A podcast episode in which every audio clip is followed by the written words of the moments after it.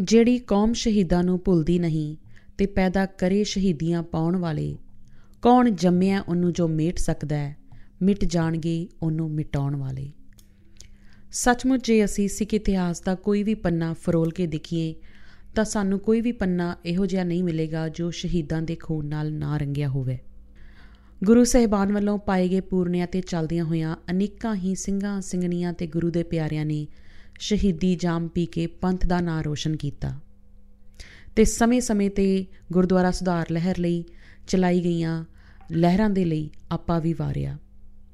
ਗੁਰਦੁਆਰਾ ਸ਼੍ਰੀ ਪੌਂਟਾ ਸਾਹਿਬ ਜੀ ਦਾ ਸ਼ਹੀਦੀ ਸਾਕਾ ਵੀ ਦੁਨੀਆ ਦੇ ਧਾਰਮਿਕ ਇਤਿਹਾਸ ਵਿੱਚ ਸਿੱਖ ਇਤਿਹਾਸ ਦਾ ਇੱਕ ਅਹਿਮ ਪੰਨਾ ਹੈ। 22 ਮਈ 1964 ਨੂੰ ਵਾਪਰੇ ਇਸ ਸ਼ਹੀਦੀ ਸਾਕੇ ਵਿੱਚ ਪੁਲਿਸ ਦੀ ਗੋਲੀਆਂ ਦੇ ਨਾਲ 11 ਸਿੰਘ ਸ਼ਹੀਦ ਹੋਏ ਸਨ। ਅੱਜ ਸਾਡੇ ਨਾਲ ਪੰਜਾਬ ਤੋਂ ਭਾਈ ਭਗਵਾਨ ਸਿੰਘ ਜੌਲ ਜੀ ਜੁੜੇ ਹੋਏ ਨੇ ਜਿਹੜੇ ਕਿ ਸਾਨੂੰ ਇਸ ਸਾਕੇ ਬਾਰੇ ਜਿਨ੍ਹਾਂ ਨਾਲ ਅਸੀਂ ਕੇ ਵਿਚਾਰ ਚਰਚਾ ਕਰਾਂਗੇ ਤੇ ਆਓ ਅੱਜ ਅਸੀਂ ਉਹਨਾਂ ਨਾਲ ਗੱਲਬਾਤ ਕਰਦੇ ਹਾਂ। ਸੋ ਭਾਈ ਸਾਹਿਬ ਜੀ ਵਾਹਿਗੁਰੂ ਜੀ ਕਾ ਖਾਲਸਾ ਵਾਹਿਗੁਰੂ ਜੀ ਕੀ ਫਤਿਹ। ਸੋ ਤੁਹਾਡਾ ਬਹੁਤ-ਬਹੁਤ ਸਵਾਗਤ ਹੈ ਕਿ ਤੁਸੀਂ ਸਾਨੂੰ ਇਸ ਸਮੇਂ ਜਿਹੜਾ ਵਕਤ ਦਿੱਤਾ ਹੈ। ਮਿਹਰਬਾਨੀ ਜੀ ਸਾਰੇ ਸਰੋਤਿਆਂ ਨੂੰ ਆਪ ਜੀ ਨੂੰ ਬੀਬਾ ਜੀ ਵਾਹਿਗੁਰੂ ਜੀ ਕਾ ਖਾਲਸਾ ਵਾਹਿਗੁਰੂ ਜੀ ਕੀ ਫਤਿਹ ਜੀ। ਸੋ ਬਹੁਤ ਪਹਿਲਾਂ ਤੇ ਅਸੀਂ ਧੰਨਵਾਦ ਸਮਝਦੇ ਆਪਣੇ ਮੈਂ ਤੁਹਾਡੇ ਬਾਰੇ ਥੋੜਾ ਪੜਿਆ ਸੀ ਤੇ ਸੋ ਸਾਡੇ ਜਿਹੜੇ ਸਰੋਤਿਆਂ ਨੂੰ ਆਪਣੇ ਬਾਰੇ ਥੋੜੀ ਜਿਹੀ ਆਪਣੀ ਬੈਕਗ੍ਰਾਉਂਡ ਬਾਰੇ ਬਰੀਫਲੀ ਜਰੂਰ ਦੱਸੋ ਤੁਸੀਂ ਵੀ। ਦਾਸ ਐਜੂਕੇਸ਼ਨ ਡਿਪਾਰਟਮੈਂਟ ਦੇ ਨਾਲ ਮੈਂ ਸੰਬੰਧਿਤ ਰਿਹਾ ਪਰ ਪਿਛਲੇ 45 50 ਸਾਲ ਤੋਂ ਆਲ ਇੰਡੀਆ ਰੇਡੀਓ ਤੋਂ ਗੁਰਬਾਣੀ ਵਿਚਾਰਨ ਲਈ ਕੰਮ ਕਰ ਰਿਹਾ। ਜੀ। ਮੇਰੀਆਂ ਚਾਰ ਪੁਸਤਕਾਂ ਗੁਰਬਾਣੀ ਤੇ ਛਪ ਚੁੱਕੀਆਂ ਨੇ। ਜੀ। ਔਰ ਸਾਡਾ ਹਿੰਦੁਸਤਾਨ ਦਾ ਲੀਡਿੰਗ ਪੇਪਰ ਹੈ ਅਜੀਤ ਪੰਜਾਬੀ। ਜੀ। ਉਹਦੇ ਲਈ 40 45 ਸਾਲ ਤੋਂ ਲਗਾਤਾਰ ਲਿਖ ਰਿਹਾ ਹਾਂ।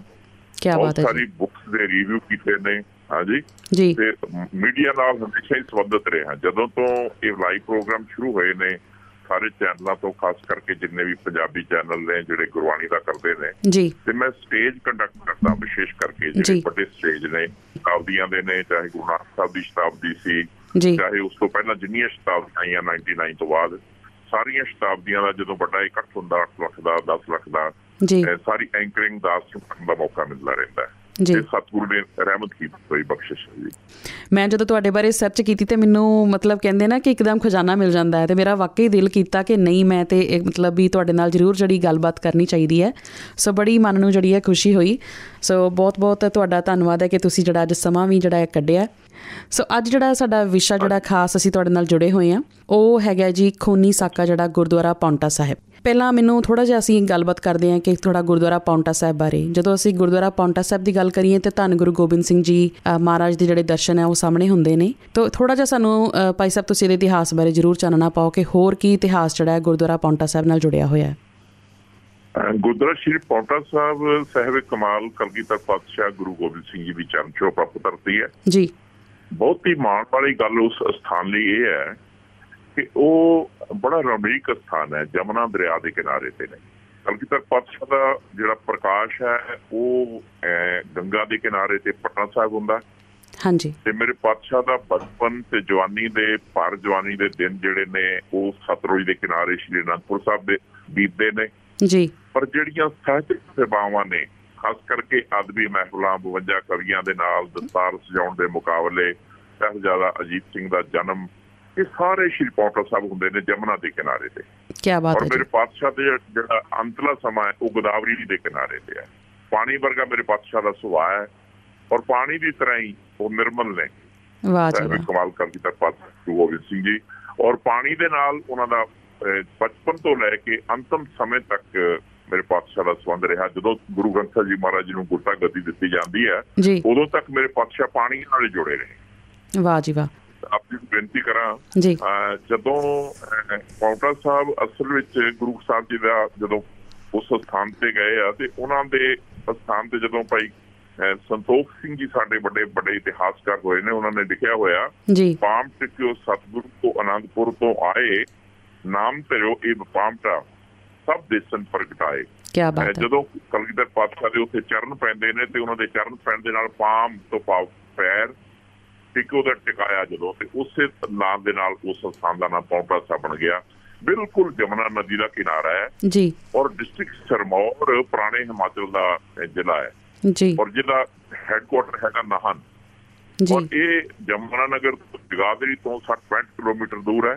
ਚੰਡੀਗੜ੍ਹ ਤੋਂ 120 ਕਿਲੋਮੀਟਰ ਦੂਰ ਹੈ। ਨਾਹਨ ਤੋਂ 40 45 ਕਿਲੋਮੀਟਰ ਦੂਰ ਹੈ ਇਹ ਸਥਾਨ।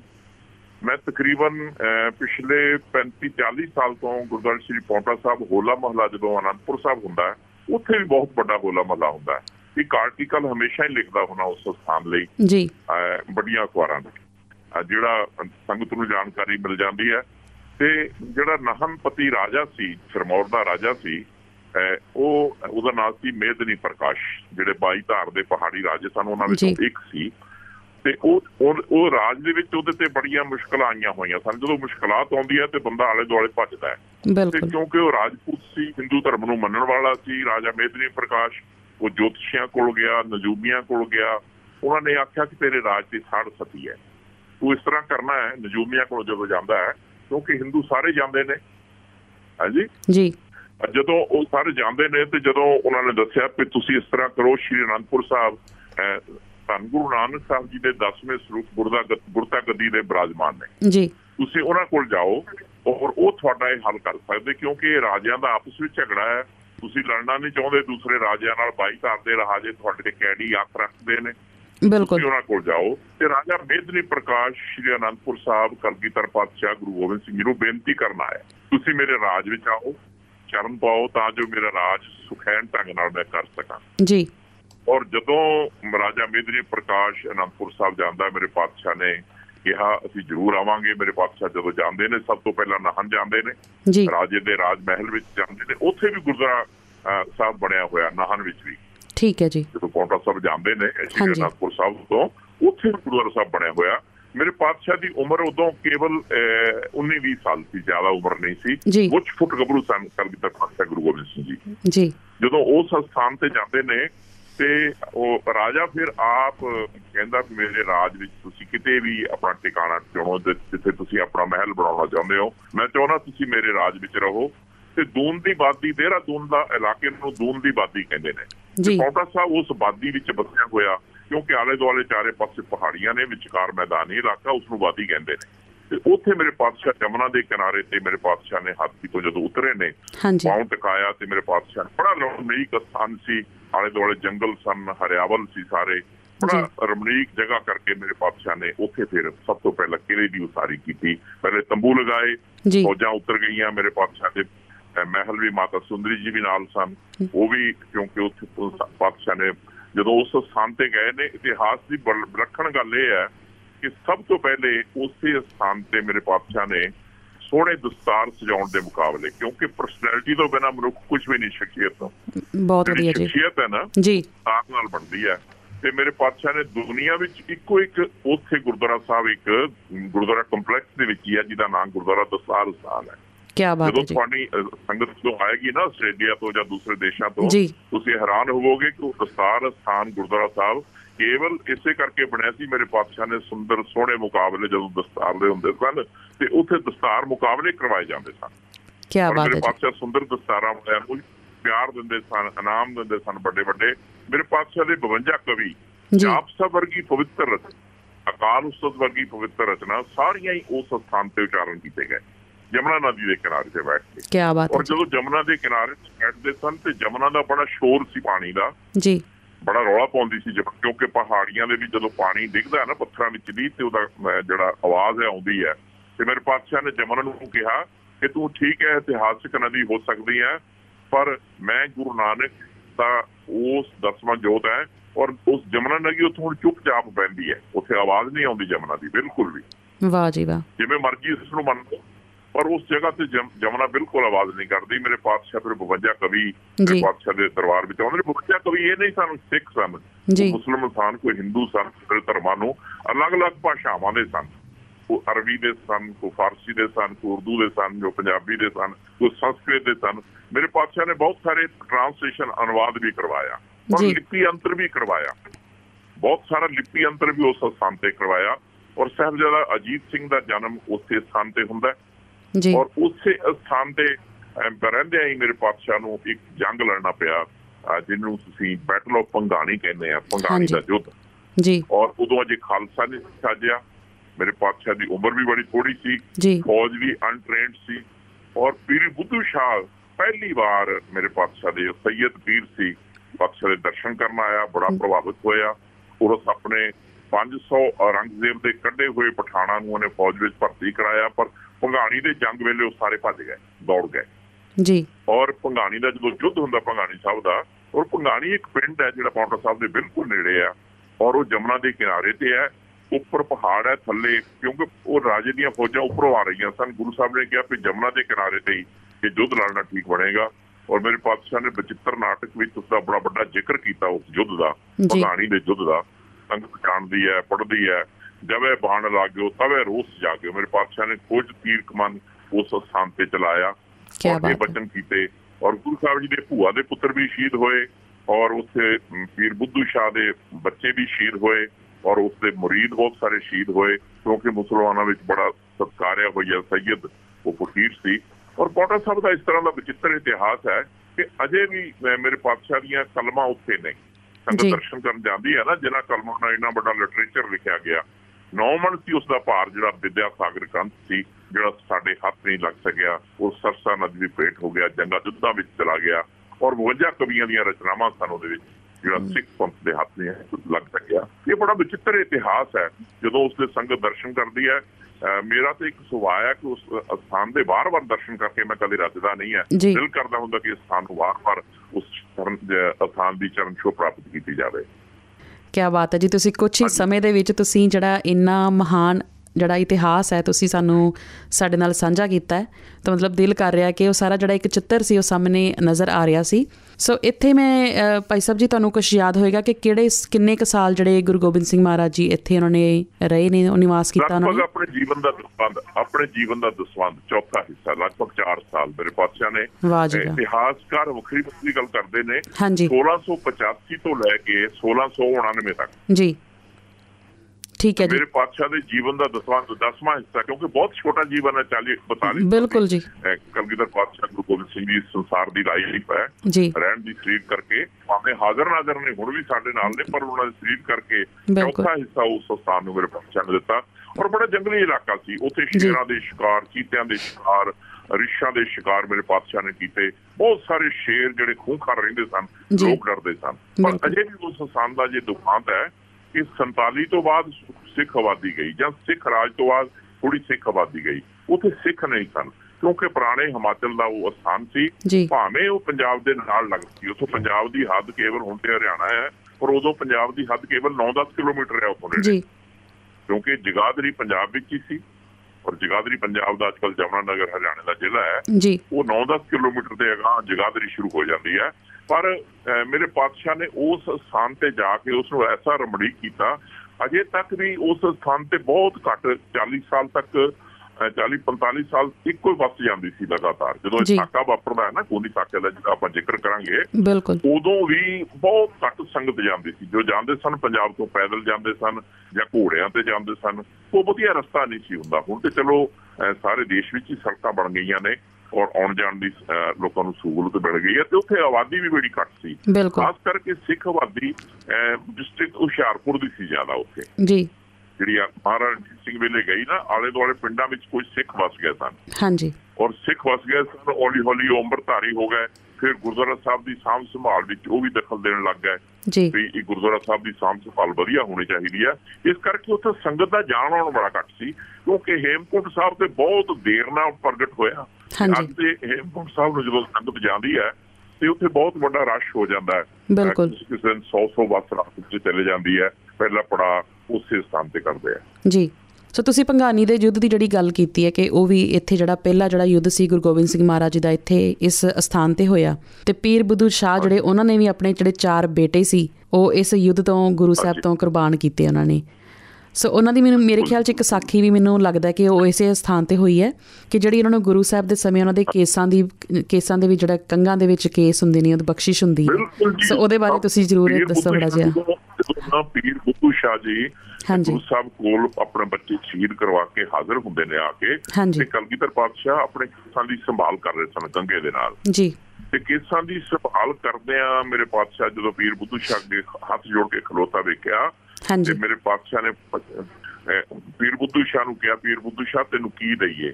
ਜੇ। ਤੁਸੀਂ ਆਖੋ ਜੋ ਮੰਗੋਗੇ ਉਹ ਦੇ ਦਾਂਗੇ। ਪੀਰ ਬੁੱਧੂ ਸ਼ਾਹ ਨੇ ਕਿਹਾ ਇਹ ਜਿਹੜੇ ਕੇਸ ਨੇ ਨਾ ਤੁਹਾਡੇ ਇਹ ਕੇਸਾਂ ਦੀਆਂ ਤਾਰਾਂ ਮੇਰੀਆਂ ਸੱਚਖੰਡ ਦਾ ਰਸਤਾ ਨੇ। ਦਰਗਾਹ ਦਾ ਰਸਤਾ ਨੇ। ਜੀ। ਇਹ ਕੇਸ ਬਖਸ਼ ਦਿਓ ਪਾਤਸ਼ਾਹ ਨੇ ਇੱਕ ਛੋਟੀ ਦਸਤਾਰ ਕੰਗਾ ਸਮੇਤ ਕੰਗੇ ਸਮੇਤ ਉਹ ਕੇਸ ਪੀਰ ਬੁੱਧੂ ਸ਼ਾਹ ਨੂੰ ਬਖਸ਼ ਦਿੱਤੇ ਸਨ ਉਸੇ ਪਾਵਨ ਸਥਾਨ ਤੇ। ਵਾਹ ਜੀ ਵਾਹ। ਸੋ ਅੱਗੇ ਗੱਲ ਕਰੀਏ ਭਾਈ ਸਾਹਿਬ ਜਿਸ ਤਰ੍ਹਾਂ ਅਸੀਂ ਪੁਰਾਣੇ ਇਤਿਹਾਸ ਆਪਣਾ ਦੇਖੀਏ ਤੇ ਗੁਰਦੁਆਰਿਆਂ ਦੀ ਜਿਹੜੀ ਸੇਵਾ ਸੰਭਾਲ ਦਾ ਕੰਮ ਹੈ ਉਹ ਗੁਰੂ ਸਹਿਬਾਨ ਦੇ ਸਮੇਂ ਤੋਂ ਹੀ ਦੇਖਿਆ ਜਾਂਦਾ ਹੈ ਕਿ ਮਸੰਦ ਜਾਂ ਉਦਾਸੀ ਜਾਂ ਨਿਰਮਲੇ ਜਿਹੜੇ ਨੇ ਕਰਦੇ ਆਏ ਨੇ। ਤੇ ਉਸ ਸਮੇਂ। ਗੁਰਦੁਆਰਾ ਸਾਹਿਬ ਦੀ ਜਿਹੜੀ ਦੱਸੀ ਰਹਿਤ ਵਹਿਤ ਹੈਗੀ ਸੀ ਦੇ ਉੱਪਰ ਵੀ ਬਹੁਤ ਜ਼ੋਰ ਜਿਹੜਾ ਦਿੱਤਾ ਜਾਂਦਾ ਸੀ। ਤੇ ਤਕਰੀਬਨ ਜੇ ਅਸੀਂ 17ਵੀਂ ਸਦੀ ਦੀ ਗੱਲ ਕਰੀਏ 1716 ਤੋਂ ਲੈ ਕੇ ਥੋੜਾ ਜਿਹੜਾ ਪੂਰੀ 17ਵੀਂ ਸਦੀ ਦਾ ਅਖੀਰ ਤੱਕ ਤਕਰੀਬਨ ਜਿਹੜੀ ਸਾਰੇ ਗੁਰਦੁਆਰੇ ਦੀ ਸੇਵਾ ਸੰਭਾਲ ਹੈ ਉਹ ਇਹਨਾਂ ਦੇ ਹੱਥਾਂ ਵਿੱਚ ਹੀ ਸੀ। ਸੋ ਉਸ ਸਮੇਂ ਦੇ ਇਤਿਹਾਸ ਬਾਰੇ ਉਹ ਸੇਵਾ ਸੰਭਾਲ ਬਾਰੇ ਤੁਸੀਂ ਜ਼ਰੂਰ ਸਾਡੇ ਨਾਲ ਦੱਸਿਓ। ਜਿਹੜੀ ਗੱਲ ਤੁਸੀਂ ਕਰਦੇ ਹੋ ਨਾ ਜੀ। ਅਸਲ ਵਿੱਚ 1716 ਵਿੱਚ ਬੰਦਾ ਬਹਾਦਰ ਜਦੋਂ ਜਾਂਦਾ ਹੈ ਨਾ ਹਾਂਜੀ। ਸੰਸਾਰ ਤੋਂ 1716 ਤੋਂ ਲੈ ਕੇ 1799 ਵਿੱਚ ਸ਼ੇਰੇ ਪੰਜਾਬ ਮਹਾਰਾਜਾ ਰਣਜੀਤ ਸਿੰਘ ਕਾਬਜ ਹੁੰਦਾ ਪੰਜਾਬ ਤੇ ਹਾਂਜੀ।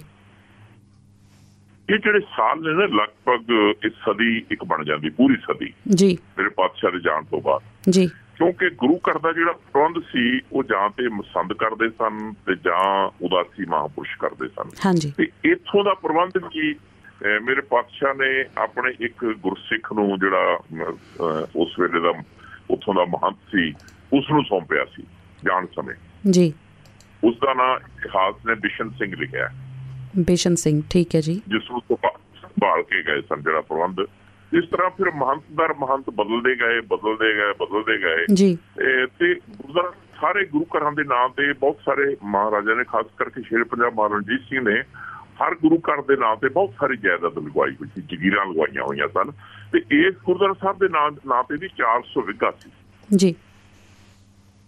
ਪਰ ਉਹ 400 ਵਿਗਾ ਜਦੋਂ ਲੈਂਡ ਐਕਟ ਬਣਿਆ ਤੇ ਉਦੋਂ ਲੈਂਡ ਐਕਟ ਦੇ ਮੁਤਾਬਕ ਆਜ਼ਾਦ ਦੇਸ਼ ਵਿੱਚ 400 ਵਿਗਾ ਵੀ। ਲੈ ਲਿਆ ਗਿਆ ਸਰਕਾਰ ਨੇ। ਗੁਰਦੁਆਰਾ ਸਾਹਿਬ ਦੇ ਨਾਂ ਨਹੀਂ ਰਹਿ ਸਕਿਆ ਉਹ। ਔਰ ਉਸ ਤੋਂ ਬਾਅਦ ਜਦੋਂ ਸਾਡੀ ਇਹ 20ਵੀਂ 19ਵੀਂ ਸਦੀ ਚੜ ਰਹੀ ਹੈ ਪਿਛਲੀ ਸਦੀ ਬੀਤੀ ਜੇ ਹਾਂਜੀ। 20ਵੀਂ ਸਦੀ ਤੁਸੀਂ ਕਹਿੰਦੇ ਹੋ। ਹਾਂਜੀ। 20ਵੀਂ ਸਦੀ ਦੇ ਚੜ੍ਹ ਸਾਰੀ ਅ, ਜਦੋਂ ਅਕਾਲੀ ਲਹਿਰ ਚੱਲਦੀ ਹੈ ਔਰ ਗੁਰਦੁਆਰਾ ਸੁਧਾਰ ਲਹਿਰ ਚੱਲਦੀ ਹੈ ਜੀ। ਇਹ ਅਸਲ ਵਿੱਚ ਆਜ਼ਾਦ ਦੇਸ਼ ਵਿੱਚ ਇਹ ਪਹਿਲਾ ਸਾਕਾ ਹੈ। ਠੀਕ ਹੈ ਜੀ। ਆਜ਼ਾਦ ਦੇਸ਼ ਵਿੱਚ ਗੁਰਦੁਆਰਾਂ ਦੀ ਆਜ਼ਾਦੀ ਦਾ ਪਹਿਲਾ ਸਾਕਾ ਹੈ। ਸ਼੍ਰੀ ਨਨਕਾਣਾ ਸਾਹਿਬ ਦਾ ਸਾਕਾ ਗੁਰੂ ਕੇ। ਬਾਗ ਦਾ ਸਾਕਾ ਔਰ ਜੈਤੋਂ ਦਾ ਮੋਰਚਾ ਇਹ ਸਾਰੇ ਪਹਿਲੇ ਨੇ। ਜਲਿਆਂਵਾਲੇ ਬਾਗ ਦਾ ਸਾਕਾ ਇਹ ਸਾਰੇ ਸਾਕੇ ਪਹਿਲੇ ਨੇ। ਜੀ। ਪਰ ਦੇਸ਼ ਆਜ਼ਾਦ ਹੋਣ ਤੋਂ ਬਾਅਦ 47 ਤੋਂ ਬਾਅਦ ਇਹ ਪਹਿਲਾ ਸਾਕਾ ਹੈ। ਠੀਕ ਹੈ ਜੀ। ਜਿਹੜਾ ਫੌਂਕ ਸਾਹਿਬ ਵਿਖੇ ਵਾਪਰਦਾ ਔਰ ਇਹ ਸਾਕਾ ਵਾਪਰਨਾ ਨਹੀਂ ਸੀ ਕਿਉਂਕਿ ਜਲਿਆਂਵਾਲੇ ਬਾਗ ਦੇ ਸਮੇਂ ਜਦੋਂ ਮਹੰਤ ਲਹਿਣਾ ਸਿੰਘ ਉਸ ਵੇਲੇ ਇੱਥੋਂ ਦੇ ਪ੍ਰਬੰਧਕ ਸਨ। ਬੜੇ ਅੱਛੇ ਬੰਦੇ ਸਨ ਉਹ ਬੜੇ ਪ੍ਰਬੰਧਕ ਸਨ। ਔਰ ਉਹਨਾਂ ਨੇ ਜਲਿਆਂਵਾਲੇ ਬਾਗ ਵਿੱਚ ਉਹ ਸ਼ਹੀਦ ਹੋਣ ਤੋਂ ਬਚ ਗਏ ਸਨ। ਜੀ। ਬਹੁਤ ਸਾਰੇ ਜਲਿਆਂਵਾਲੇ ਬਾਗ ਗਏ ਸਨ ਉਸ ਮੀਟਿੰਗ ਵਿੱਚ। ਉਸ ਜਲਸੇ ਵਿੱਚ ਬਚ ਗਏ ਸਨ। ਸੋਨੀ ਵਿੱਚ। ਪਰ ਉਹ ਜਦੋਂ ਵਾਪਸ ਆਏ ਤੇ ਉਹ ਸਿੱਖਾਂ ਵਿੱਚ ਬੜਾ ਸਤਿਕਾਰ ਸੀ ਉਹਨਾਂ ਦਾ। ਠੀਕ ਹੈ ਜੀ। ਸਿੱਖਾਂ 'ਚ ਬੜਾ ਸਤਿਕਾਰ ਸੀ। ਜਦੋਂ ਗੁਰਦੁਆਰਾ ਸਾਹਿਬ ਦੀ ਆਜ਼ਾਦੀ ਦੀ ਇਹ ਲੜਾਈ ਚੱਲਦੀ ਹੈ ਗੁਰਦੁਆਰਾ ਸਾਹਿਬ ਆਜ਼ਾਦ ਹੋਣੇ ਸ਼ੁਰੂ ਹੋਏ ਆ ਐਸਜੀਪੀਸੀ ਨਵੀਂ ਬਣੀ ਹੈ ਤੇ ਉਸ ਵੇਲੇ ਮਹੰਤ ਲਹਿਣਾ ਸਿੰਘ ਨੇ ਖੁਦ ਲਿਖ ਕੇ ਭੇਜ ਦਿੱਤਾ ਕਿ ਮੈਂ ਗੁਰਦੁਆਰਾ ਪੌਂਟਾ ਸਾਹਿਬ ਦਾ ਪ੍ਰਬੰਧ ਸ਼੍ਰੋਮਣੀ ਕਮੇਟੀ ਨੂੰ ਸੌਂਪਣਾ। ਠੀਕ ਹੈ ਜੀ। ਇਹ ਵੀ ਕਹਿ ਦਿੱਤਾ। ਪਰ ਜਦੋਂ ਫਿਰ ਅੰਗਰੇਜ਼ ਸਰਕਾਰ ਨੇ ਇਹ ਸ਼੍ਰੋਮਣੀ ਕਮੇਟੀ ਬਣਾਈ ਤੇ ਉਦੋਂ ਗੁਰਦੁਆਰਾ ਪੌਂਟਾ ਸਾਹਿਬ ਜਿਹੜਾ ਸੀ ਸ਼੍ਰੋਮਣੀ ਕਮੇਟੀ ਦੇ ਹਲਕਿਆਂ ਤੋਂ ਬਾਹਰ ਸੀ। ਠੀਕ ਹੈ ਜੀ। ਜਿਹੜੀ ਸ਼੍ਰੋਮਣੀ ਕਮੇਟੀ ਦੇ ਹਲਕੇ ਆ ਉਹਨਾਂ ਤੋਂ ਉਹ ਇਲਾਕਾ ਹੀ ਬਾਹਰ ਰਹਿ ਗਿਆ। ਠੀਕ ਹੈ ਜੀ। ਕਿਉਂਕਿ ਚਾਰ ਜ਼ਿਲ੍ਹੇ ਸਨ ਡਿਸਟ੍ਰਿਕਟ ਹਿਮਾਚਲ ਦੇ ਪੁਰਾਣੇ ਹਿਮਾਚਲ ਦੇ ਚਾਰ ਜ਼ਿਲ੍ਹੇ ਸਨ। ਉਹ ਉਸ ਵੇਲੇ ਬਾਹਰ ਰਹਿ ਗਿਆ ਇਲਾਕਾ। ਉਸ ਇਲਾਕੇ ਵਿੱਚ ਐਸਜੀਪੀਸੀ ਦੀ ਚੋਣ ਵੀ ਨਹੀਂ ਹੁੰਦੀ ਨਾ ਮੈਂਬਰ ਚੁਣਿਆ ਜਾਂਦਾ ਜਿਵੇਂ ਹਰਿਆਣਾ ਚੋਂ ਮੈਂਬਰ ਚੁਣੇ ਜਾਂਦੇ ਨੇ। ਜਾਂ ਮੈਂਬਰ ਪੰਜਾਬ ਤੋਂ ਚੁਣੇ ਜਾਂਦੇ ਨੇ ਕਿਉਂਕਿ ਪੁਰਾਣਾ ਪੰਜਾਬ ਜਿਹੜਾ ਸ਼੍ਰੋਮਣੀ ਕਮੇਟੀ ਦਾ ਹਲਕਾ ਹੈ। ਸ਼ਿਮਲੇ ਤੱਕ। ਕਿਉਂਕਿ ਸ਼ਿਮਲੇ ਤੱਕ ਪੰਜਾਬ ਸੀ ਕਾਂਗੜਾ ਵੀ ਸਾਰੇ ਸ਼ਿਮਲੇ ਤੱਕ ਸਨ ਸਾਰੇ। ਜੀ। ਔਰ ਸਾਰੇ ਇਲਾਕੇ ਵਿੱਚ ਐਸਜੀਪੀਸੀ ਦੀ ਚੋਣ ਹੁੰਦੀ ਆ ਪੁਰਾਣਾ ਪੰਜਾਬ ਪਾਕਿਸਤਾਨ ਵਿੱਚ ਰਹਿ ਗਿਆ ਉਹ ਵੀ ਐਸਜੀਪੀਸੀ ਦਾ ਹਿੱਸਾ ਸੀ ਜੀ। ਔਰ ਪਰ ਇਹ ਜਿਹੜਾ ਇਹ ਸੀ ਪੰਜਾਬ ਤੋਂ ਬਾਹਰ ਸੀ। ਠੀਕ ਹੈ ਜੀ। ਔਰ ਮਹੰਤ ਲਹਿਣਾ ਸਿੰਘ ਨੇ ਜਦੋਂ ਲਿਖ ਕੇ ਭੇਜਿਆ ਤੇ ਉਦੋਂ ਗੁਰਸਿੱਖਾਂ ਨੇ ਜਿਹੜੇ ਅਕਾਲੀ ਲੀਡਰ ਸਨ ਸਾਰੇ ਇਹਨਾਂ ਨੇ ਉਦੋਂ ਕਿਹਾ ਵੀ ਅਕਾਲੀ ਲੀਡਰਾਂ ਨੂੰ ਬੜੇ ਬੇਨਤੀ ਕੀਤੀ ਉਹਨਾਂ ਨੇ ਮਹੰਤ ਜੀ ਅਸੀਂ ਤੁਹਾਡੇ ਤੇ ਵਿਸ਼ਵਾਸ ਕਰਦੇ ਹਾਂ ਤੁਸੀਂ ਬਹੁਤ ਵਧੀਆ ਪ੍ਰਬੰਧ ਚੱਲ ਚਲਾਉਂਦੇ ਹੋ। ਤੁਸੀਂ ਉਹਦਾ ਪ੍ਰਬੰਧ ਲਗਾਤਾਰ ਚੱਲਦਾ ਰਹੇ। ਠੀਕ ਹੈ। ਇਸ ਕਰਕੇ ਉਸ ਦਾ ਪ੍ਰਬੰਧ ਨਹੀਂ ਬਦਲਿਆ ਗਿਆ। ਪਰ ਉਹਦਾ ਲੜਕਾ ਅਗਾ ਆਇਆ ਗੁਰਦਿਆਲ ਸਿੰਘ ਜਦੋਂ ਮਹੰਤ ਲਹਿਣਾ ਸਿੰਘ ਦੀ ਮੌਤ ਹੁੰਦੀ ਹੈ। ਉਹਦਾ ਲੜਕਾ ਮਹੰਤ ਗੁਰਦਿਆਲ ਸਿੰਘ ਆਉਂਦਾ ਹੈ। ਠੀਕ ਹੈ ਜੀ। ਠੀਕ ਹੈ ਨਾ ਜੀ? ਠੀਕ ਹੈ। ਕਿਉਂਕਿ ਕੋਈ ਜ਼ਰੂਰੀ ਨਹੀਂ ਹੁੰਦਾ ਪੁੱਤਰ ਵੀ ਪਿਓ ਵਰਗਾ ਹੋਵੇ। ਬਿਲਕੁਲ। ਜ਼ਰੂਰੀ ਨਹੀਂ ਹੈ ਕਿ ਪੁੱਤ ਆਪਾਂ ਇਤਿਹਾਸ 'ਚ ਦੇਖਦੇ ਹੀ ਉਹ ਹਾਂਜੀ। ਉਹ ਥੋੜਾ ਲਾਲਚੀ ਕਿਸਮ ਦਾ ਬੰਦਾ ਸੀ ਜੀ। ਔਰ ਉਹਦਾ ਖਾਣ ਪੀਣ ਵਾਲਾ ਬੰਦਾ ਸੀ। ਉਸ ਕੋਨੇ ਗੁਰਦੁਆਰਾ ਸਾਹਿਬ ਦੇ ਪ੍ਰਬੰਧ ਪ੍ਰਬੰਧ ਨੂੰ ਵੀ ਢਿੱਲਾ ਕਰ ਦਿੱਤਾ। ਕੇਵਲ ਇੱਕ ਗ੍ਰੰਥੀ ਸੀ ਉਹਨਾਂ ਦੇ ਕੋਲ। ਜੀ। 64 ਤੱਕ ਇੱਕ ਸੀ ਔਰ ਇੱਕ ਲੰਗਰ ਸੇਵਾ ਕਰਨ ਵਾਲਾ। ਠੀਕ ਹੈ ਜੀ। ਹੋਰ ਕੋਈ ਸੇਵਾਦਾਰ ਨਹੀਂ।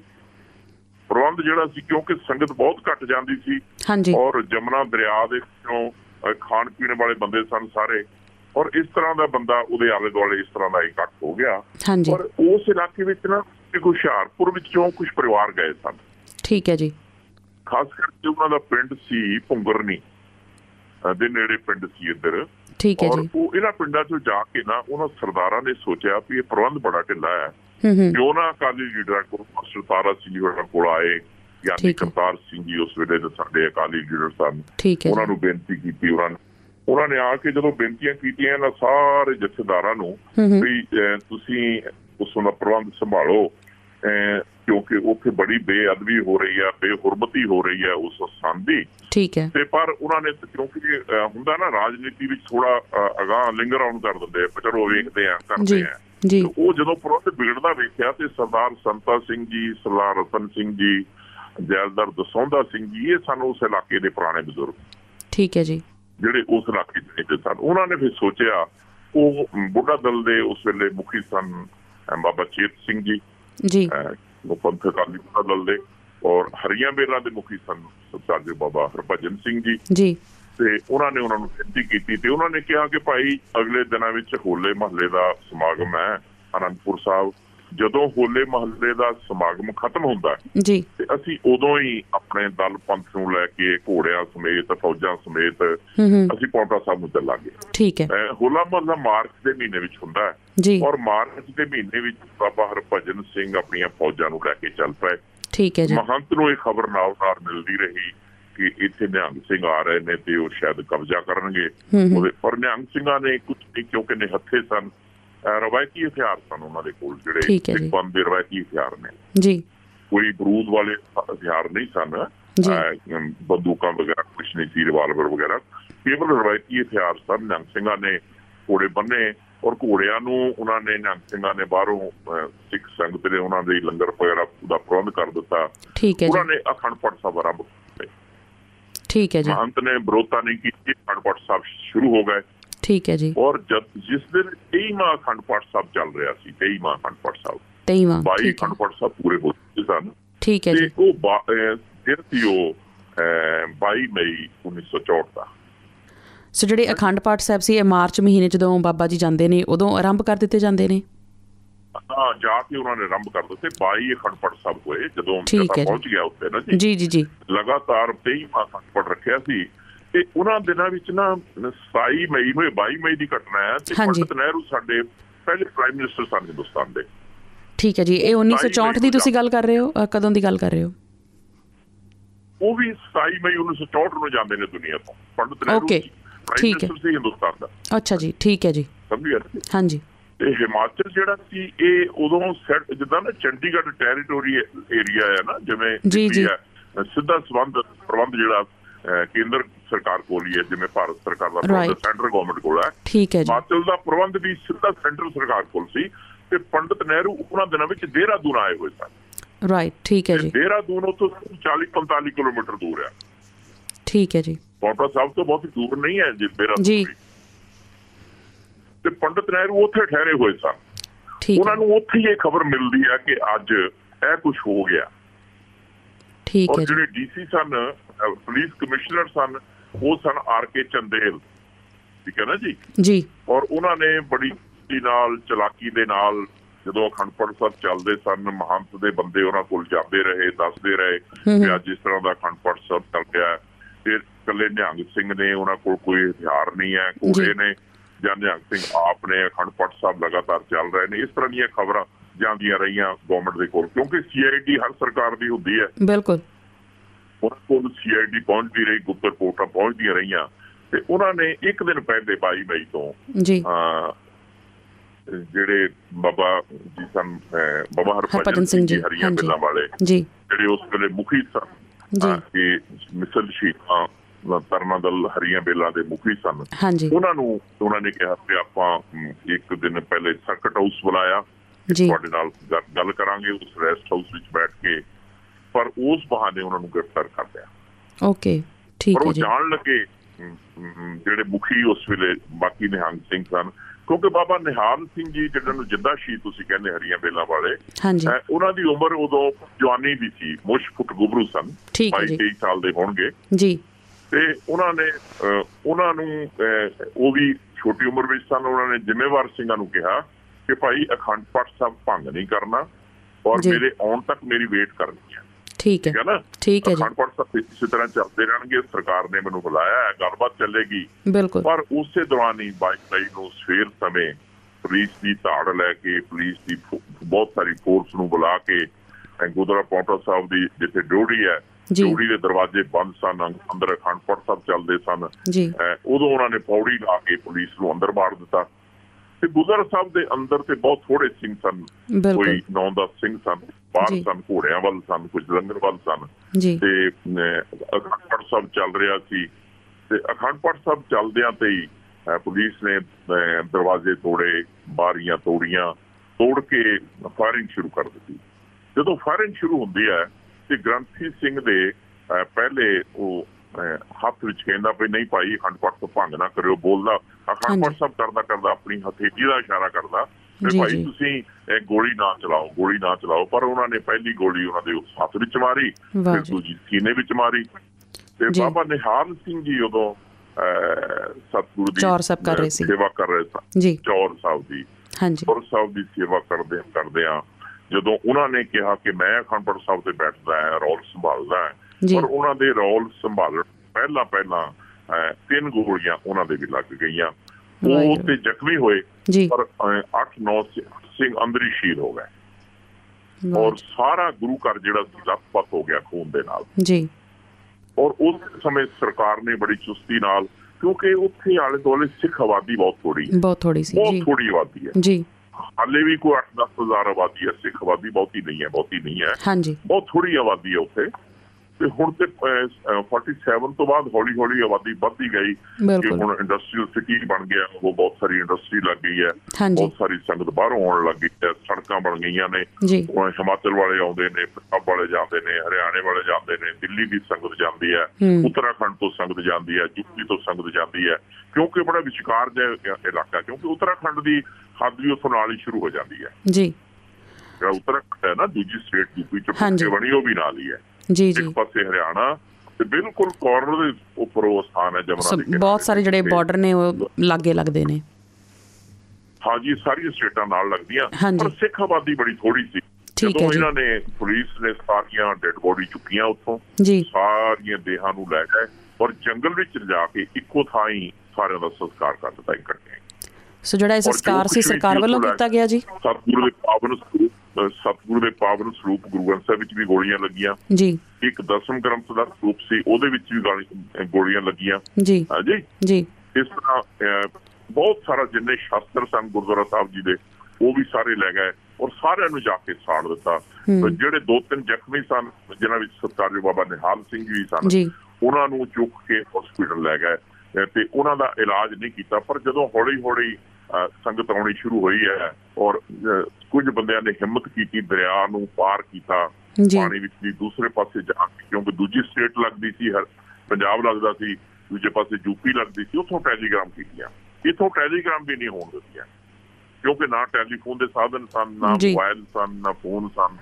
ਇੱਕ ਟੈਲੀਗ੍ਰਾਮ ਜਾਂਦੀ ਸੀ ਤੇ ਉਹ ਜਥੇਦਾਰ ਸੰਤੋਖ ਸਿੰਘ ਜਦੋਂ ਕਿਉਂਕਿ ਦਿੱਲੀ ਦੇ ਆਗੂ ਸਨ ਉਦੋਂ ਉਹਨਾਂ ਨੂੰ ਗਈ ਔਰ ਅੰਮ੍ਰਿਤਸਰ ਇਸ ਤਰ੍ਹਾਂ ਦੇ ਸਾਡੇ ਆਗੂਆਂ ਨੂੰ ਔਰ ਅਗਲੇ ਦਿਨ ਬਹੁਤ ਸਾਰੀ ਸੰਗਤ ਪਹੁੰਚ ਸਕੀ। ਜਦੋਂ ਪੁਲਿਸ ਨੇ ਸਾਰਾ ਕੁਝ ਸੰਭਾਲ ਲਿਆ ਔਰ ਇਹ ਲਗਾਤਾਰ ਕੇਸ ਚੱਲਦਾ ਰਿਹਾ। ਜੀ। ਔਰ ਇਹ ਕੇਸ ਸਾਕੇ ਤੋਂ ਬਾਅਦ ਇਹ ਸਾਕੇ ਤੋਂ ਬਾਅਦ ਲਗਾਤਾਰ ਕੇਸ ਚੱਲਿਆ।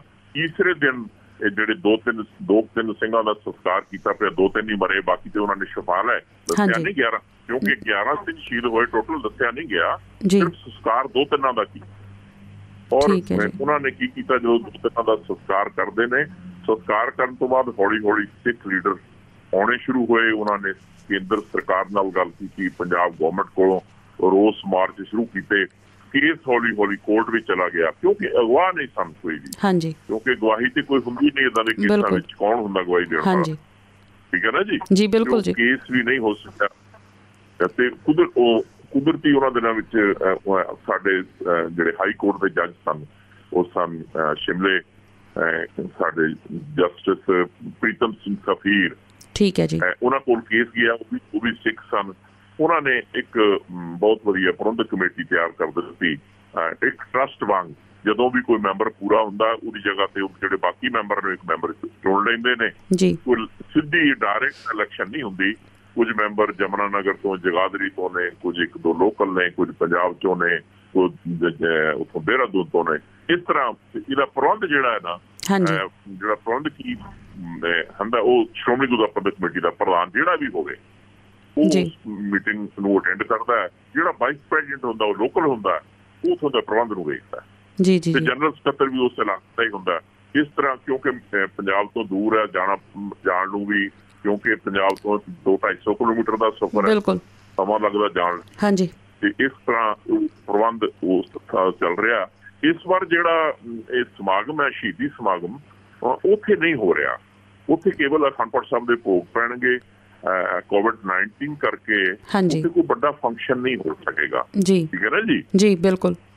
ਔਰ ਅਹ, ਮੰਜੀ ਸਾਹਿਬ ਸ਼੍ਰੀ ਦਰਬਾਰ ਸਾਹਿਬ ਉੱਥੇ ਸਵੇਰ ਦੀ ਕਥਾ ਵਿੱਚ ਕੋਈ ਕਥਾਵਾਚਕ ਜਿਹੜਾ ਹੋਣਗੇ ਔਰ ਉੱਥੇ ਵੀ ਸ਼੍ਰੀ ਅਖੰਡ ਸਾਹਿਬ ਦੇ ਭੋਗ ਪੈਣਗੇ ਮੰਜੀ ਸਾਹਿਬ ਵੀ ਪੂਰਾ ਪੰਥ ਦਿਨ ਮਨਾਏਗਾ। ਸ਼੍ਰੀ ਅਕਾਲ ਤਖਤ ਸਾਹਿਬ ਨੇ ਜਿਹੜੀਆਂ ਸ਼ਹੀਦਾਂ ਦੀ ਇਹ ਜਥੇਬੰਦੀ ਹੈ ਸਾਡੀ ਜੀ। ਮਿਸਰ ਸ਼ਹੀਦਾਂ ਤਰਨਾ ਦਲ ਹਰੀਆਂ ਬਿਨਾਂ ਦੇ ਮੌਜੂਦਾ ਮੁਖੀ ਸਤਿਕਾਰਯੋਗ ਬਾਬਾ ਨਿਹਾਲ ਸਿੰਘ ਜੀ ਹੋਰਾਂ ਨੂੰ ਜਿੰਦਾ ਸ਼ਹੀਦਾ ਕਿਤਾਬ ਸ਼੍ਰੀ ਅਕਾਲ ਤਖਤ ਸਾਹਿਬ ਤੋਂ ਪਿਛਲੇ ਸਾਲਾਂ 'ਚ ਦਿੱਤਾ। ਬੜਾ ਸਤਿਕਾਰ ਕੀਤਾ। ਜੀ। ਔਰ ਪਿਛਲੇ ਸਾਲ ਹੀ ਸ਼੍ਰੋਮਣੀ ਗੁਰਦੁਆਰਾ ਕਮੇਟੀ ਨੇ ਅਨਾਉਂਸ ਕੀਤਾ ਕਿ ਅਸੀਂ ਹਰ ਸਾਲ ਇਹ ਜਿਹੜਾ ਦਿਹਾੜਾ ਹੈ ਸ਼੍ਰੀ ਅੰਮ੍ਰਿਤਸਰ ਮੰਜੀ ਸਾਹਿਬ ਵੀ ਮਨਾਇਆ ਕਰਾਂਗੇ। ਔਰ ਪਹਿਲੇ ਸਾਲ ਹੀ ਮਨਾਇਆ ਜਾਣਾ ਸੀ ਇਸ ਵਾਰ। ਪਰ ਇਹ ਇੱਕ ਬੜੀ ਵੱਡੀ ਦਿੱਕਤ ਆਈ ਹੈ ਕਿਉਂਕਿ ਇਹ ਮਹਾਮਾਰੀ ਸਮੁੱਚੇ ਸੰਸਾਰ ਵਿੱਚ ਹੀ ਫੈਲੀ ਹੋਈ ਹੈ। ਤੇ ਉੱਥੇ ਬਿਨਾਂ ਸੰਗਤ ਤੋਂ ਪਾਸ ਹੋਏਗੀ ਥੋੜੀ ਸੰਗਤ ਜਾਏਗੀ ਥੋੜੀ ਸੰਗਤ ਪੌਂਟਾ ਸਾਹਿਬ ਵੀ ਜਾਏਗੀ ਕੁਝ ਸੰਗਤ ਹਰੀਆਂ ਬੇਲਾਂ ਦੇ ਸਥਾਨ ਤੇ ਵੀ ਜਾਏਗੀ ਕਿਉਂਕਿ ਹਰੀਆਂ ਬੇਲਾਂ ਜਥੇਬੰਦੀ ਦਾ ਸਥਾਨ ਹੈ ਉੱਥੇ ਵੀ ਇਹ ਸਾਰਾ ਕੁਝ ਹੋਏਗਾ। ਜੀ। ਸੋ ਬਹੁਤ ਹੀ ਜਿਹੜੀ ਕਹਿ ਸਕਦੇ ਹਾਂ ਖੂਨੀ ਦਾਸਤਾਨ ਜਿਹੜੀ ਹੈ ਉਹ ਸਿੱਖਾਂ ਦੇ ਵੈਸੇ ਇੱਕ ਇਤਿਹਾਸ 'ਚ ਲਿਖੀ ਹੋਈ ਹੈ ਕਿ ਭਾਵੇਂ 17ਵੀਂ 18ਵੀਂ ਸਦੀ ਜਾਂ ਗੁਰੂਆਂ ਦੇ ਸਮੇਂ ਤੋਂ ਹੀ ਦੇਖਿਆ ਜਾਵੇ ਤਾਂ ਕੋਈ ਸ਼ਾਇਦ ਪੰਨਾ ਇਹੋ ਜਿਹਾ ਹੋਏਗਾ ਕਿ ਜਦੋਂ ਕੋਈ ਸ਼ਹੀਦੀ ਸ਼ਹਾਦਤਾਂ ਨਾਲ ਨਾ ਰੰਗਿਆ ਹੋਵੇ। ਅਸਲ ਵਿੱਚ ਸਾਡਾ ਨਾ ਜਿਹੜਾ ਇੱਕ ਹੱਕ ਹੈ ਹਾਂਜੀ। ਮਨਸਾ ਸੂਰਿਆ ਹੱਕ ਹੈ ਜੇ ਹੋਏ ਮਰਨ ਪ੍ਰਵਾਨੋ ਬਿਲਕੁਲ ਜੀ। ਮਨਸਾ ਮੁਨਸਾ ਸੂਰਿਆ ਹੱਕ ਹੈ ਜੀ। ਹੋਏ ਮਰਨ ਪ੍ਰਵਾਨੋ ਜੀ। ਇਹਨਾਂ ਨੇ ਮਰਨ ਨੂੰ ਪ੍ਰਵਾਨ ਕਰ ਲਿਆ ਪਹਿਲੇ ਦਿਨ ਤੋਂ ਹੀ। ਬਿਲਕੁਲ ਜੀ ਪਹਿਲਾ ਮਰਨ ਕਬੂਲ। ਜੀ। ਸੱਚਖੰਡ ਸ੍ਰੀ ਹਰਮੰਦਰ ਸਾਹਿਬ ਲਈ ਭਾਈ ਸੁਖਾ ਸਿੰਘ ਭਾਈ ਮਹਿਤਾਬ ਸਿੰਘ ਜੀ। ਠੀਕ ਹੈ ਨਾ ਜੀ? ਜੀ। ਸ਼ਹੀਦ ਬਾਬਾ ਦੀਪ ਸਿੰਘ ਨਵਾਬ ਜੱਸਾ ਸਿੰਘ ਆਲੂਵਾਲੀਆ ਹਾਂਜੀ। ਕਿੰਨੇ ਲੋਕਾਂ ਨੇ ਉਸ ਸਥਾਨ ਲਈ ਆਪਣਾ ਜੀਵਨ ਦਾਨ ਤੱਕ ਦਾਨ ਕਰ ਬਿਲਕੁਲ ਜੀ। ਠੀਕ ਹੈ ਨਾ ਜੀ? ਜੀ। ਗੁਰਦੁਆਰਾ ਸਾਹਿਬ ਦੀ ਸਾਰੀ ਜਿੰਨਾ ਵੀ ਇਤਿਹਾਸ ਹੈ ਨਨਕਾਣਾ ਸਾਹਿਬ ਦੇ ਸ਼ਹੀਦੀ ਸਾਕੇ ਤੋਂ ਬਾਅਦ ਇਹ ਪਹਿਲਾ ਸਾਕਾ ਹੈ ਜਿਹੜਾ ਆਜ਼ਾਦ ਦੇਸ਼ ਵਿੱਚ ਹੁੰਦਾ ਹੈ। ਹਾਂਜੀ। ਇਸ ਤਰ੍ਹਾਂ ਇਸ ਤਰ੍ਹਾਂ ਦਾ ਖੂਨੀ ਸਾਕਾ ਹੁੰਦਾ ਹੈ। ਉਸ ਹਾਂਜੀ। ਤੋਂ ਬਾਅਦ ਤੇ 84 ਵਿੱਚ ਤੇ ਘੱਲੂਕਾਰਾ ਬੀਤ ਗਿਆ ਫਿਰ। ਹਾਂਜੀ। ਹੈ ਨਾ ਜੀ? ਬਿਲਕੁਲ। 84 ਵਿੱਚ ਤੇ ਉਹ ਤਾਂ ਸੋਚਾ ਸਿੱਖ ਜਗਤੀ ਜਾਣਦਾ ਪਰ ਦੇਸ਼ ਆਜ਼ਾਦ ਵਿੱਚ ਇਹ ਪਹਿਲੀ ਵਾਰ ਹੋਇਆ 1964 22 ਮਈ ਦੇ ਦਿਨ। ਜੀ। ਸੋ ਇਹਦੇ ਵਿੱਚ ਜਿਹੜੇ ਉਸ ਸਮੇਂ ਦੇ ਜਿਹੜੇ ਮਹੰਤ ਹੈਗੇ ਸੀ ਜਿਹੜੇ ਤੁਸੀਂ ਦੱਸਿਆ ਕਿ ਜਿਹੜੇ ਸਰਕਾਰ ਨਾਲ ਮਿਲੇ ਸੀ ਜਿੱਤ ਕੁਰੀਤੀਆਂ ਕਰ ਰਹੇ ਸੀ ਤਾਂ ਉਹਨਾਂ ਨਾਲ ਕੀ ਬਣਿਆ ਉਸ ਸਮੇਂ ਤੇ? ਅਸਲ ਵਿੱਚ ਨਾ ਉਹ ਤੇ ਕੈਦ ਤੇ ਕਿਸੇ ਨੂੰ ਹੋਈ ਨਹੀਂ।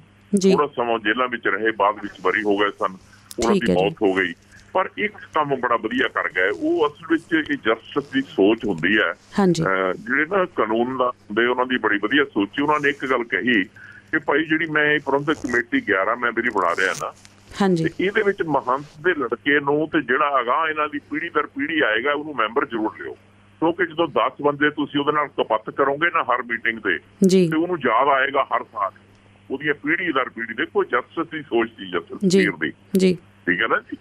ਬਿਲਕੁਲ। ਜਦੋਂ ਤੁਸੀਂ ਬੈਠੋਗੇ ਮੀਟਿੰਗ ਵਿੱਚ ਤੇ ਉਹਨੂੰ ਲਾਂਤਾ ਪਾਇਆ ਕਰੋਗੇ ਤੁਹਾਡੀ ਕਰਤੂਤ ਹੈ। ਬਿਲਕੁਲ। ਤੇ ਅਜੇ ਵੀ ਉਹਨਾਂ ਦੀ ਫੈਮਿਲੀ ਤੋਂ ਇੱਕ ਮੈਂਬਰ ਲਿਆ ਜਾਂਦਾ। ਠੀਕ ਹੈ ਜੀ। ਜਿਹੜਾ ਚੀਫ ਜਸਟਿਸ ਸੀ ਨਾ ਉਹ ਕਹਿੰਦੇ ਇਹ ਕਹਿੰਦੇ ਸਨ ਵਿਰੋਧਤਾ ਕਰਦੇ ਸਨ ਜਿਹੜੇ ਇਹਨਾਂ ਦੇ ਵਕੀਲ ਸਨ ਹਾਂਜੀ। ਕਮੇਟੀ ਦੇ। ਇਹ ਨਾ ਕਰੋ ਕਹਿੰਦੇ ਨਹੀਂ ਫਿਰ ਸਜ਼ਾ ਨਹੀਂ ਮਿਲਣੀ। ਮੈਂ ਚਾਹੁੰਦਾ ਕਿ ਰਹਿੰਦੀਆਂ ਪੁਸ਼ਤਾਂ ਤੱਕ ਸਜ਼ਾ ਮਿਲਦੀ ਰਹੇ ਇਹਨਾਂ ਨੂੰ। ਜੀ।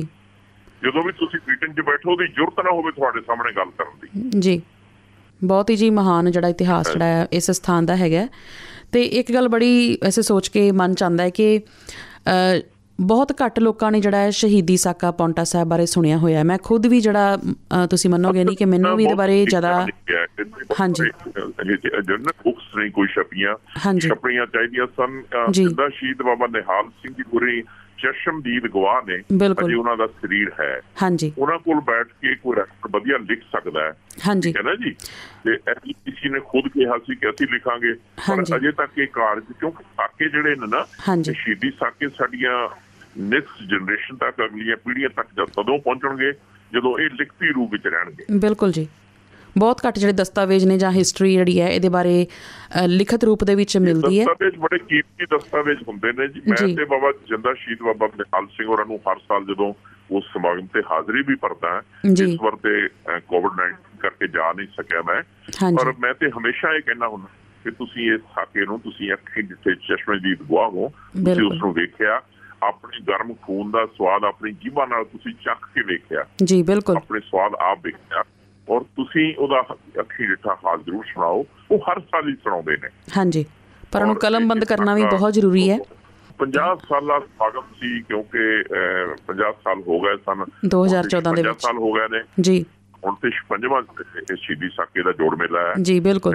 ਤੇ 50 ਸਾਲ ਦੇ ਹੋਏ ਸਨ ਉਦੋਂ ਵੀ ਬਹੁਤ ਵੱਡਾ ਇਕੱਠ ਕੀਤਾ ਗਿਆ ਸੀ। ਹਾਂਜੀ। ਬਿਲਕੁਲ ਜਿਹੜਾ ਤੁਹਾਡਾ 50 ਸਾਲ ਦਾ ਤੁਸੀਂ ਦੱਸਿਆ ਕਿ ਇਕੱਠ ਕੀਤਾ ਗਿਆ ਸੀ ਸੋ ਉਹਦੀਆਂ ਮੈਂ ਜਿਹੜੀਆਂ ਲਾਈਵ ਵੀਡੀਓ ਸੀ ਉਹ ਦੇਖੀਆਂ ਸੀ। ਉਹਦੇ ਵਿੱਚ ਮੈਂ ਤੁਹਾਡੀ ਸਪੀਚ ਵੀ ਸੁਣੀ ਸੀ ਜਿੱਥੋਂ ਕਿ ਆਪਣਾ ਰਾਬਤਾ ਜਿਹੜਾ ਕਾਇਮ। ਹੋਇਆ। ਹਾਂਜੀ।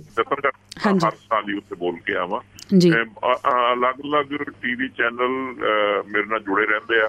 ਹਾਂਜੀ। ਰੇਡੀਓ ਟੀਵੀ ਚੈਨਲ ਯੂਕੇ ਦੇ ਕੈਨੇਡਾ ਦੇ ਅਮਰੀਕਾ ਦੇ। ਉਹ ਫਿਰ ਇਸ ਤਰ੍ਹਾਂ ਗੱਲ ਚੱਲਦੀ ਰਹਿੰਦੀ ਹੈ। ਹਾਂਜੀ। ਨਹੀਂ ਬਹੁਤ ਜ਼ਰੂਰੀ ਹੈ। ਜਿਸ ਤਰ੍ਹਾਂ ਤੁਸੀਂ ਦੱਸਿਆ ਕਿ ਉਹ ਹਰ ਸਾਲ ਜਿਹੜੇ ਬਾਬਾ ਨਿਹਾਲ ਸਿੰਘ ਜੀ ਉਹ ਵੀ ਜਿਹੜਾ ਇਤਿਹਾਸ ਹੈ ਸੁਣਾਉਂਦੇ ਨੇ। ਸੋ ਬਹੁਤ ਜ਼ਰੂਰੀ ਹੈ ਕਿ ਇਹਨੂੰ ਕਲਮਬੱਧ ਵੀ ਕੀਤਾ ਜਾਵੇ ਤਾਂ ਕਿ ਜਿਹੜੀਆਂ ਆਉਣ ਵਾਲੀਆਂ ਜਨਰੇਸ਼ਨਸ ਨੇ ਤੇ ਜਿਹੜੇ ਅੱਗੋਂ ਵੀ ਕੋਈ ਕਿਤੇ ਹੋਰ ਪੁਸਤਕ ਵੀ ਕੋਈ ਬਣਨੀ ਹੁੰਦੀ ਹੈ ਤੇ ਉਹਦੀ ਰੈਫਰੈਂਸ ਵੀ ਜਿਹੜੀ ਹੈ ਇਹਨਾਂ ਸਾਕਿਆਂ ਤੋਂ ਜਿਹੜੀ ਲਈ ਜਾ ਸਕਦੀ ਹੈਗੀ ਹੈ। ਸੋ ਇਹ ਬਹੁਤ ਜ਼ਰੂਰੀ ਹੈ ਹਾਂਜੀ। ਹਾਂਜੀ ਬੜੀ ਰੈਫਰੈਂਸ ਹੁੰਦੀ ਹੈ। ਜੀ। ਹਾਂਜੀ। ਤੇ ਇੱਕ ਤੁਸੀਂ ਗੱਲ ਇੱਥੇ ਮੈਂਸ਼ਨ ਕੀਤੀ ਕਿ ਜਿਹੜੀ ਚਸ਼ਮਦੀਦ ਜਿਸ ਤਰ੍ਹਾਂ ਗਵਾਹ ਨੇ ਸੋ ਇੱਕ ਇਤਿਹਾਸ ਦਾ ਇਹ ਵੀ ਬਹੁਤ ਇੱਕ ਜ਼ਰੂਰੀ ਪੱਖ ਹੈ ਕਿ ਜਿਹੜੇ ਸਾਡੇ ਚਸ਼ਮਦੀਦ ਗਵਾਹ ਨੇ ਤੇ ਜਦੋਂ ਅਸੀਂ ਇਹਨਾਂ ਦੇ ਮੂੰਹ ਇਹਨਾਂ ਦੇ ਗੱਲੋਂ ਇਹ ਇਤਿਹਾਸ ਜਿਹੜਾ ਸਰਵਣ ਕਰਦੇ ਆ ਕਿਉਂਕਿ ਜਦੋਂ ਕੋਈ ਹੋਰ ਇਨਸਾਨ ਸੁਣਾਉਂਦਾ ਜਿਹੜਾ ਕਿ ਉੱਥੇ ਗਵਾਹ ਨਹੀਂ ਹੁੰਦਾ ਪਰ ਉਹਨੇ ਸੁਣਿਆ ਹੁੰਦਾ ਤੇ ਉਹ ਬਹੁਤ ਫ਼ਰਕ ਆ ਜਾਂਦਾ ਹੈ। ਸੋ ਆਈ ਥਿੰਕ ਇਹਦੀ ਮਹੱਤਤਾ ਵੀ ਜਿਹੜੀ ਹੈ ਸਾਨੂੰ ਨਕਾਰਨੀ ਨਹੀਂ ਚਾਹੀਦੀ ਤੇ ਇਹਦੀ ਮਹੱਤਤਾ ਨੂੰ ਬਿਲਕੁਲ ਇੱਥੇ ਅੱਖੋਂ ਪਰੋਖਾ ਨਹੀਂ ਕਰਨਾ ਚਾਹੀਦਾ ਇਹਨੂੰ ਸਾਨੂੰ। ਸੋ ਵਿੱਚ ਨਾ ਮੇਰਾ ਵੀ ਯਤਨ ਰਿਹਾ ਸੀ ਜਿੰਨੇ ਸਾਲ ਨਾ ਪਿਛਲੇ ਸਾਲਾਂ ਵਿੱਚ ਜਿਹੜੇ ਉਸ ਸਾਕੇ ਦੇ 66 4 ਤੱਕ ਉੱਥੇ ਸਨ ਜੀ ਉਸ ਤੋਂ ਬਾਅਦ ਰਹੇ ਨੇ। ਤਕਰੀਬਨ ਪ੍ਰਧਾਨਾਂ ਨੂੰ ਵੀ ਸਾਰਿਆਂ ਨੂੰ ਹੁੰਦਾ ਰਿਹਾ। ਉਹ ਸਾਰਿਆਂ ਕੋਲੋਂ ਇਹ ਬਾਰ-ਬਾਰ ਸੁਣਦਾ ਰਿਹਾ ਕਿ। ਕੀ ਵਾਪਰਿਆ ਕੀ ਨਹੀਂ ਵਾਪਰਿਆ। ਪ੍ਰਬੰਧਕ ਕਮੇਟੀ ਵਿੱਚ ਉਹਨੂੰ ਮਹੰਤ ਨੂੰ ਮੈਂਬਰ ਕਿਉਂ ਲਿਆ ਉਹਦੇ। ਲੜਕਿਆਂ ਨੂੰ ਕਿਉਂ ਮੈਂਬਰ ਲਿਆ। ਮੈਂ ਇਸ ਤਰ੍ਹਾਂ ਦੀਆਂ ਗੱਲਾਂ ਵੀ ਕਰਦਾ ਰਿਹਾ। ਕਹਿੰਦੇ ਜਸਟਿਸ ਦੀ ਸੋਚ ਜੀ। ਉਹ ਕਹਿੰਦਾ ਨਹੀਂ ਇਹਨਾਂ ਨੂੰ ਸਜ਼ਾ ਇੱਕ ਵਾਰੀ ਨਹੀਂ ਦੇਣੀ ਵਾਰ-ਵਾਰ ਸਜ਼ਾ ਦੇਣੀ। ਨਹੀਂ ਬਿਲਕੁਲ ਬਹੁਤ ਸਹੀ ਹੈ ਹਾਂਜੀ। ਬੜੀ ਬੜਾ ਵੱਡਾ ਇਹ ਸੋਚ ਸੋਚੀ ਉਹਨਾਂ ਨੇ ਬੜੀ ਇੱਕ ਦੂਰ ਦੀ ਦੂਰ ਅੰਦੇਸ਼ੀ ਕਹਿ ਸਕਦੇ ਅਸੀਂ ਜਿਹੜੀ ਉਹਨਾਂ ਨੇ ਲਈ ਹੈ। ਹਾਂਜੀ ਹਾਂਜੀ।